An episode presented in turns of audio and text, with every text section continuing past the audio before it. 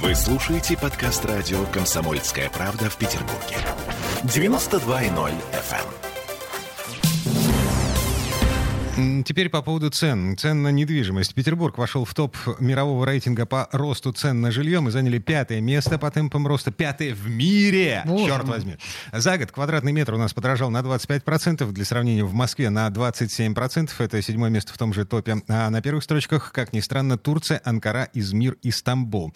Ну, собственно, почему недвижимость в Петербурге росла в цене так быстро, мы неоднократно обсуждали эм, с представителями строительного рынка. В сухом остатке, если коротко, это такой идеальный шторм. Введение эскроу счетов проектного финансирования наложилось на ипотеку с господдержкой. В результате повышенный спрос, дефицит нормальных предложений в масс-маркете, ну и плюс падение курса рубля, отток гастарбайтеров из-за коронавируса и закрытия границ.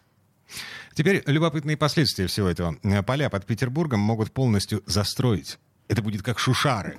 Только сплошным по- поясом вокруг города. Ну, такую апокалиптичную картину рисует нам издание «Деловой Петербург» со ссылкой на проект генплана, который отправлен на согласование в Москву в Минстрой. Хитрость вот в чем. Сейчас в законе о генплане говорится, что одной из задач документа является сохранение при градостроительном освоении под застройку новых территорий, свободных пространств и ценных природных комплексов между сплошь застроенной урбанизированной частью Санкт-Петербурга и пригородными поселениями типа Пушкина, Павловска, эм, Петергоф, Ломоносова и так далее. Значит ли это, что инвесторы и застройщики получают зеленый свет, а я напом- э, напомню, что в проекте нового генплана этой фразы нет, так вот, значит ли это, что застройщики получают зеленый свет на массовое освоение сельхозземель? А, У нас на связи руководитель экспертной группы комиссии по городскому хозяйству ЗАГСа Александр Карпов. Александр, э, здравствуйте. Здравствуйте. Добрый день, да. А правда ли Эм. это? Вы видели проект нового генплана? Слушайте, да он не, не сильно отличается от э, действующего только цветами раскраски, но в таких принципиальных позициях. Дело в том, что это, это замечательная фраза, эм, которая, которую вы процитировали, она существует для- для- только для тех, э, кто читает текст, но не умеет, не умеет читать карты. Это Ну, про это нас. такая... Мгм. Ой, извините. Не-не-не, не мы, мы, мы согласны совершенно с этим, мы не умеем. Вот. Ну, да, потому что вот э, там эта первая часть набита такими красивыми фразами, типа э, в центре города сохранить каждое дерево, за, за- за- за экологию, за все хорошее.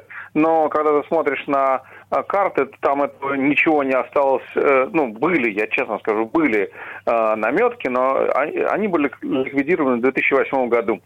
Мгм. И с тех пор, так сказать, все уже э, эти э, поля распланированы в основном под застройку, так или иначе. То есть, а, погодите, вот эти поля, а, ведущие в Ломоносов, в Сестрорецк, в Колпино, это все будет э, застроено? Эм, Ну, сейчас э, тот самый, опять же, кризис, э, о котором вы говорили, стоит на страже нашего города. Э, Потому что, чтобы все это застроить, нужно, чтобы кто-то это купил. А, Денег общем, нет. Не, погодите, погодите. Денег бу- Буквально на днях появились сообщения о том, что один крупный застройщик, не будем называть его, значит, купил а, поля на границе Стрельны. О, боже мой. Так, наши Да-да-да. любимые поля. Ну, они купили поля, но теперь им нужно построить и продать квартиры, так сказать. Ну, и, в общем, опыт показывает, что это будет, будет история, растянутая на э, десятилетия. Ну, может быть, на, на полтора дес- десятка лет, да. Но М- Вот. Москва А тоже не, стро- вот- не сразу строилась, а Петербург. Вот, а вот э, все, все прочие поля, так сказать, они будут ждать тоже этого рынка.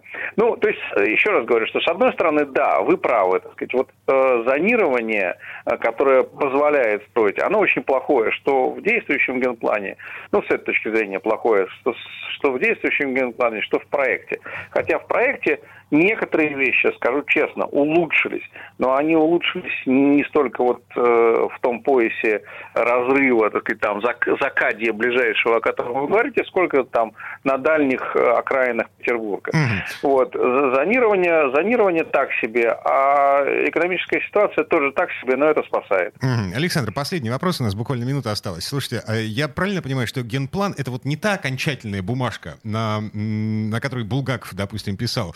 А, можно сделать, получить какую-то окончательную бумажку, в которой будет написано, вот здесь мы никогда, ничего, ни при каких обстоятельствах не будем строить.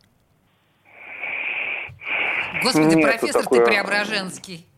Нету никакой бумажки, нету такой бумажки, э, к сожалению, потому что, ну, раз, а, ну, есть, да, можно такие бумажки сделать, если что-нибудь объявить, например, природным заказником. Вот тогда нельзя совсем никак э, категорически но, к сожалению, не каждую территорию можно объявить природным заказником, хотя бы я, и хотя я бы сделал гораздо больше, потому что для этого нужны основания. Угу. Давайте вырастим что-нибудь уникальное на полях между Петербургом и Стрельной, например. Да, да, да-да-да. Мы хотели сделать там орнитологический заказник, потому что там все время были такие поля, а, на которых... Да, э, птички, да. птички, птички, наше спасение, прерваться. Точно. Александр Карпов был у нас на связи, обсуждали, как новостройки задушат Петербург. дня.